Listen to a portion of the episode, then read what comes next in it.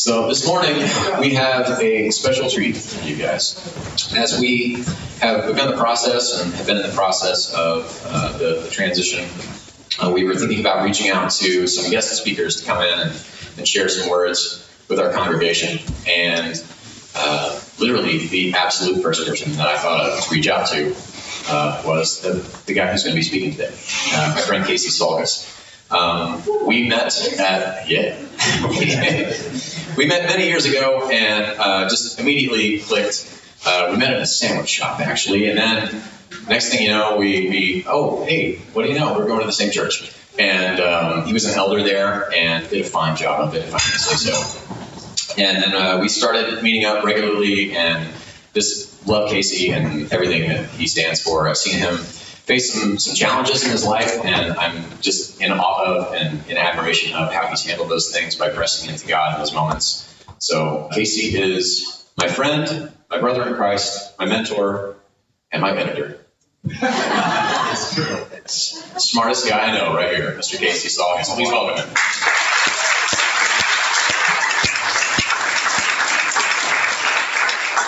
Is it okay if I go down on that? Uh, is it safe? You're comfortable? Yeah. I just, I, okay. We'll find out. So I, I, this being up that that just feels really like intimidating. Thank you so much for uh, the opportunity to be here. I'm so really delighted.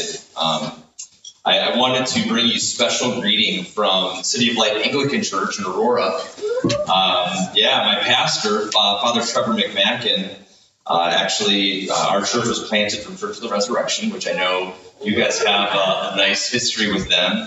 And uh, Trevor wanted me to give you a special greeting because uh, he said he was always um, sure to be on the schedule running lights and tech when you guys had your Friday night worship gatherings at Church of the Resurrection. And uh, he just loved worshiping the Lord with you. And uh, so I'm so grateful that I get to kind of reciprocate that and be back here and um, being part of uh, what you're doing here in the Wheaton area. Um, so I, I wanted to share with you something that the Lord has really been kneading into my heart over the last month or so.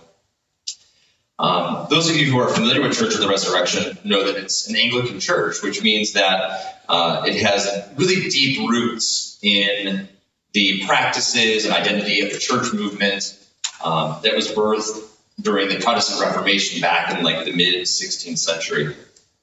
And if you're familiar with church traditions that organize around what we call a, a liturgy, uh, which literally just means the, the work of the people, then you might know that we are in a time uh, on the church calendar that's referred to as Lent.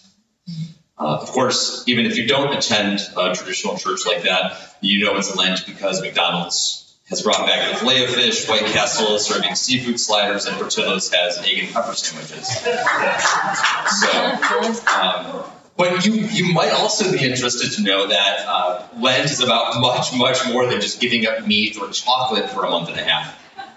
Uh, in fact, the, the primary purpose of, of this Lent time is to prepare our hearts for a full and exuberant celebration uh, of the resurrection of Jesus Christ on Easter Sunday.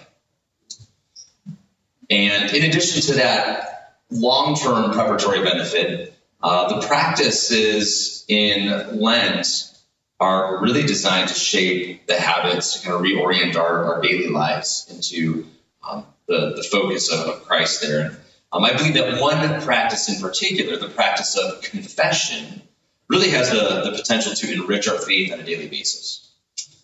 Um, now, by confession, and, and Gregory and, and, I had I had get really clear with him. I'm not talking about the uh, climb in the box, the priest experience that we see in uh, about every gangster movie or uh, in Marvel's Daredevil or something like that, right? Um, what I'm really talking about is a daily episode in which we encounter Holy Spirit and allow Him to guide our thoughts, to reflect on our actions and attitudes, our intentions, um, with the intention of exposing and then confessing our sins and receiving the Lord's forgiveness. Now, of course, as believers, we're supposed to do this every day. um, probably multiple times a day if you're like me. Uh, but the truth is, at least in my own personal experience, we don't do it enough. And so the ancient church fathers recognized this, which is why they built this focus, this habit into uh, the special emphasis into this season of preparation, this Lenten season. Now, last week, uh, Gregory uh, offered some encouragement about how we can remain confident in our ability to maintain a close friendship with Jesus, to maintain our faith, even when we don't feel that friendship, even when it doesn't feel really vivid. And so this morning, I want to share with you how that practice of confession can be part of that, fighting against that, that lack of feeling. Um, and most importantly, how we can fight against and overcome one of the enemy's greatest challenges uh, or weapons in discouraging our relationship with Jesus, something that destroys our sense of intimacy with our Heavenly Father.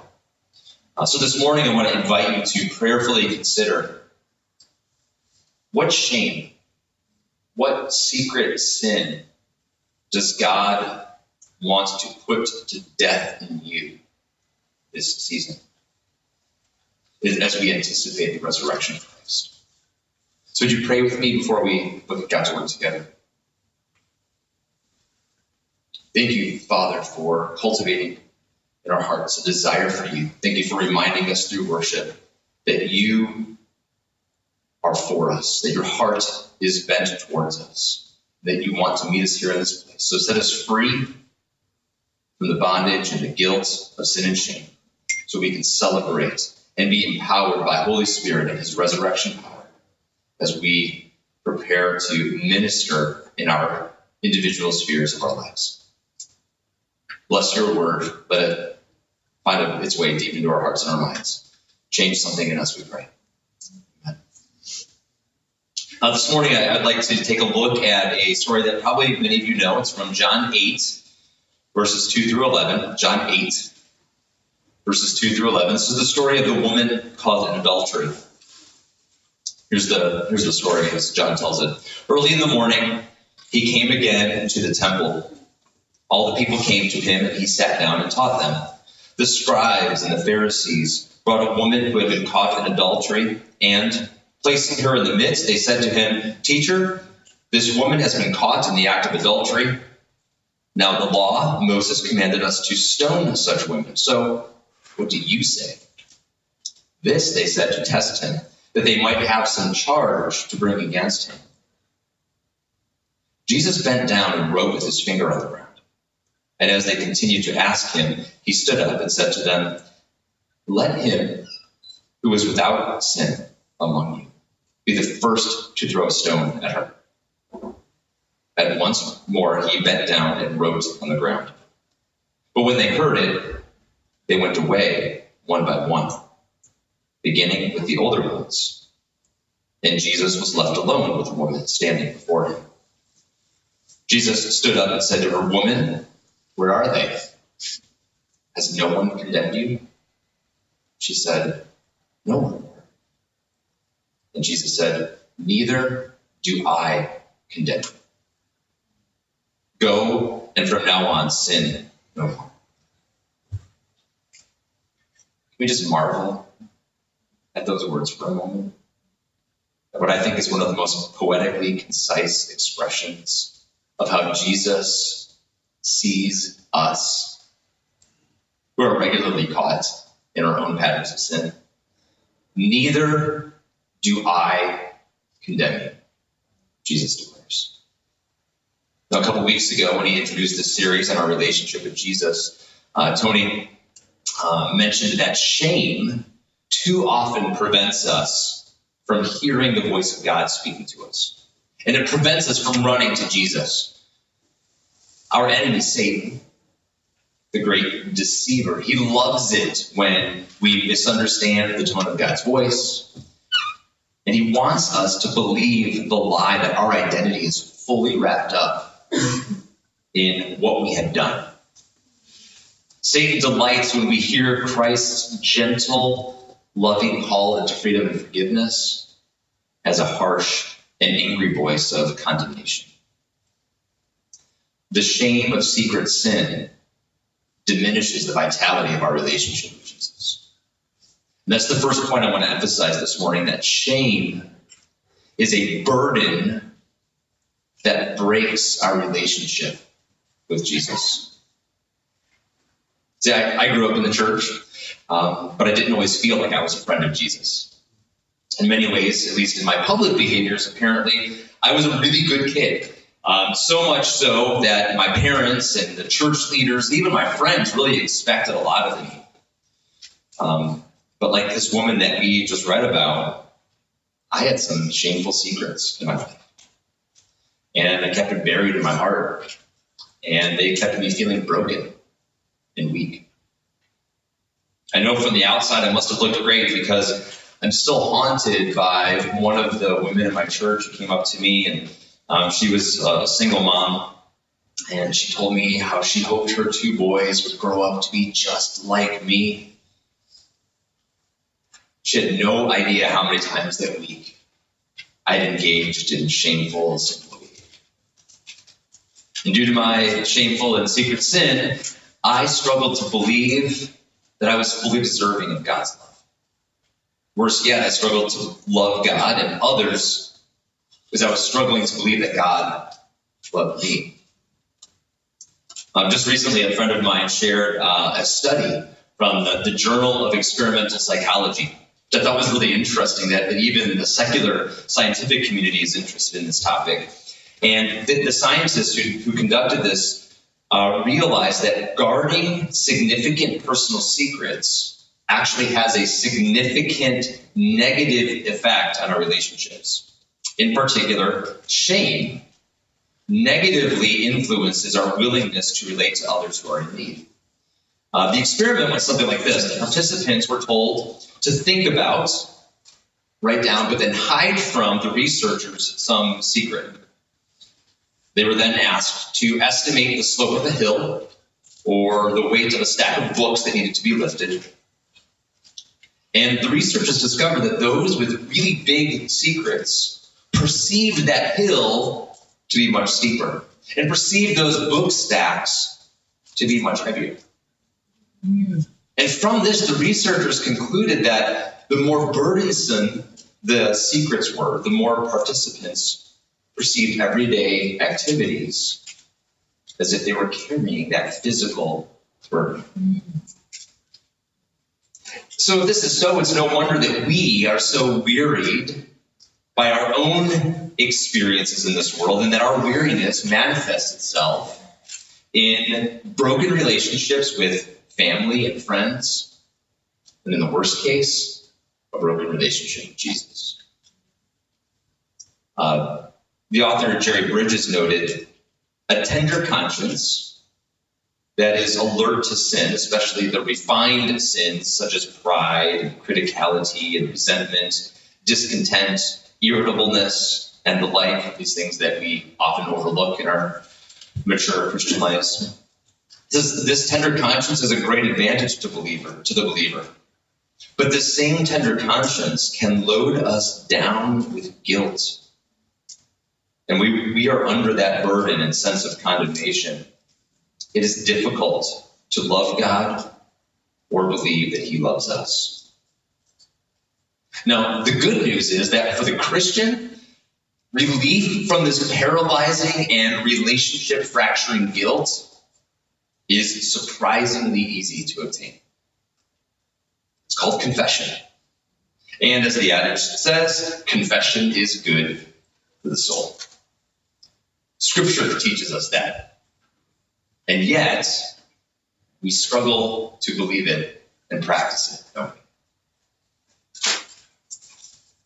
But I want to remind us this morning that confession is a blessing that can break the bondage of shame. Um, we are members of a culture that is really obsessed with appearances. Uh, so much so that we use myriad products and filters to alter our appearance because we want to hide our weaknesses and our inadequacies. Even, even here, when we are gathering with other believers, our brothers and sisters in Christ, we may be inclined to close off a part of our heart to each other and to Heavenly Father so that we can keep secret some place of sin and shame. that torments us. Sometimes it's because we've told ourselves a lie. Sometimes it's because we've heard a lie from those around us that that maybe we won't belong or wouldn't be welcome in the family of God or that we wouldn't be if someone knew our secret sin. Or the lie that Jesus will remain distant from me until I, by my own strength, can root out that sin. Now, in real life, I'm an English teacher. I teach at Metea Valley High School in Aurora. And uh, in that role, I get to use literature to discuss some of the most troubling and joyful aspects of the human condition. Um, we talk about things. Sometimes we talk about things like this, like guilt and shame. Uh, perhaps you studied or read the cliff notes for the Gothic romance novel, The Scarlet Letter. Remember this story? Uh, if so, you might remember this novel is set in the mid mid 17th century in New England. Um, and the, the main character, Hester Prynne, has become pregnant from someone who is not her husband.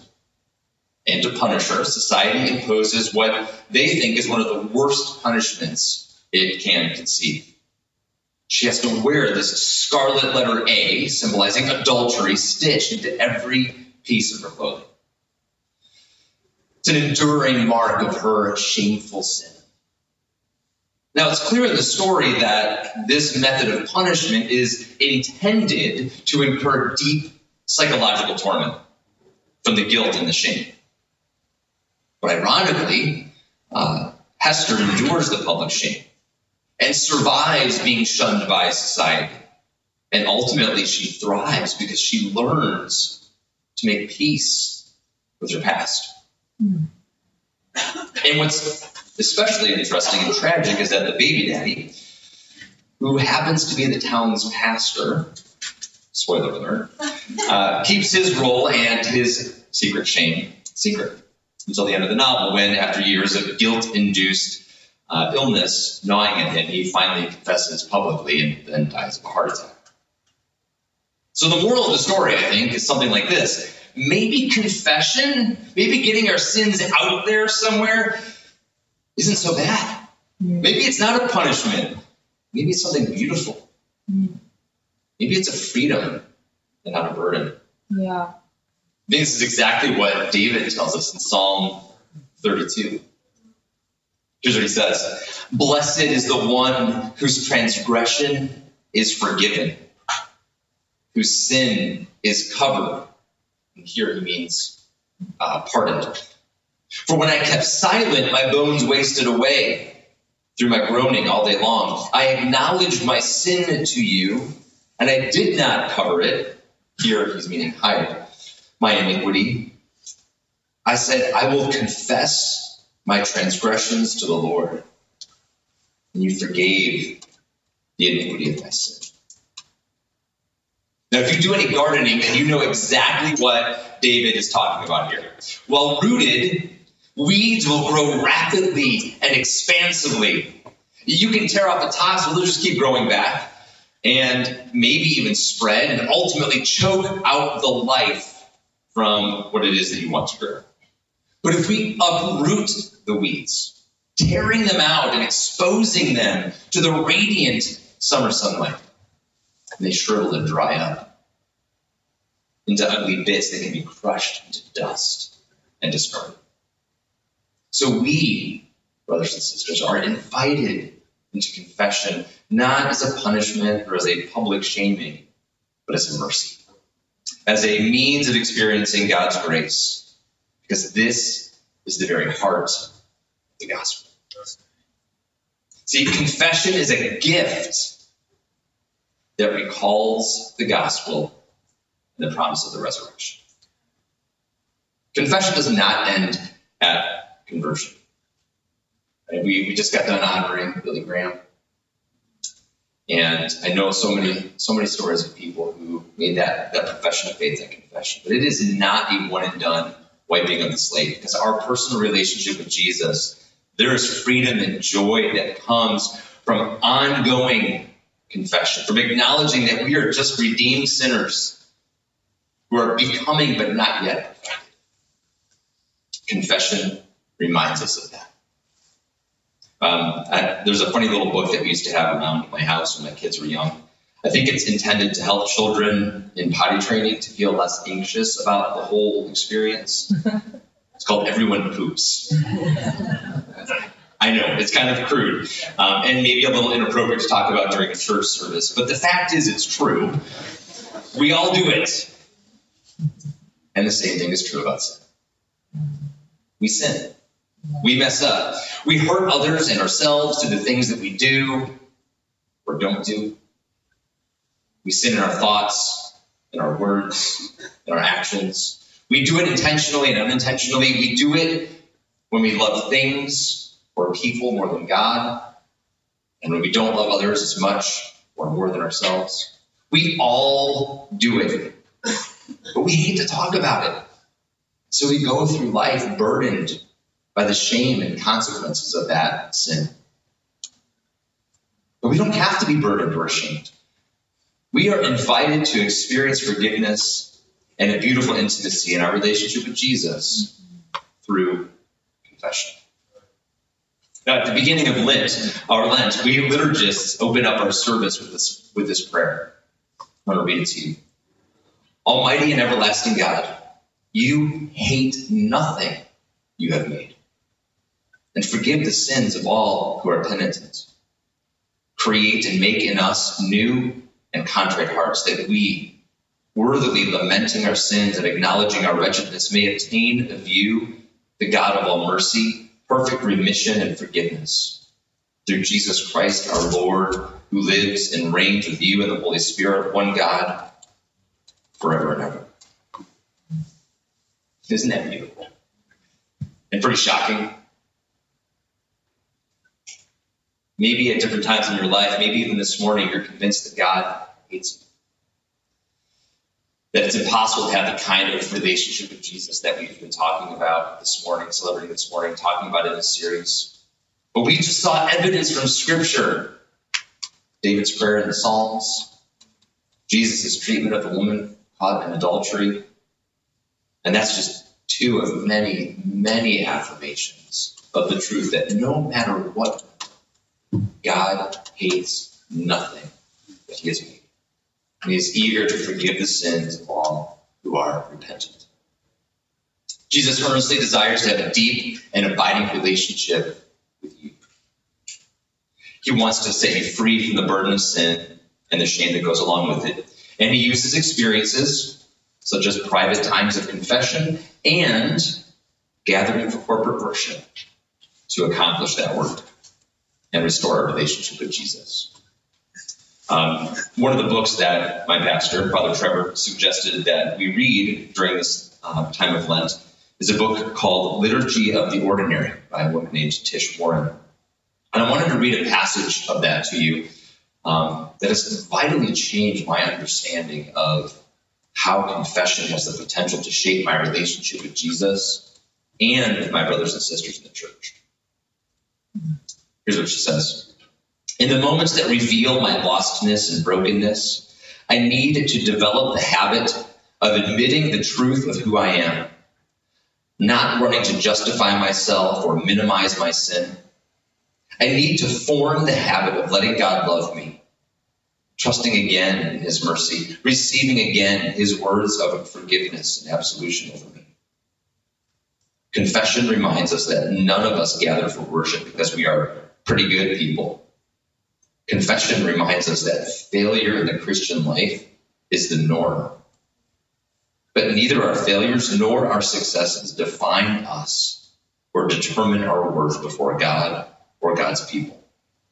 Instead, we are defined by Christ's life and work on our behalf. When we confess, we are reminded that none of our pathologies, neuroses, or sins, no matter how small or secret, affect only us.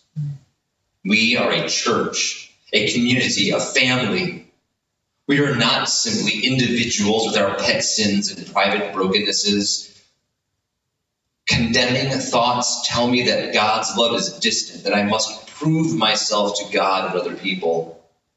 These thoughts are loud enough that I need a human voice telling me that they're lies.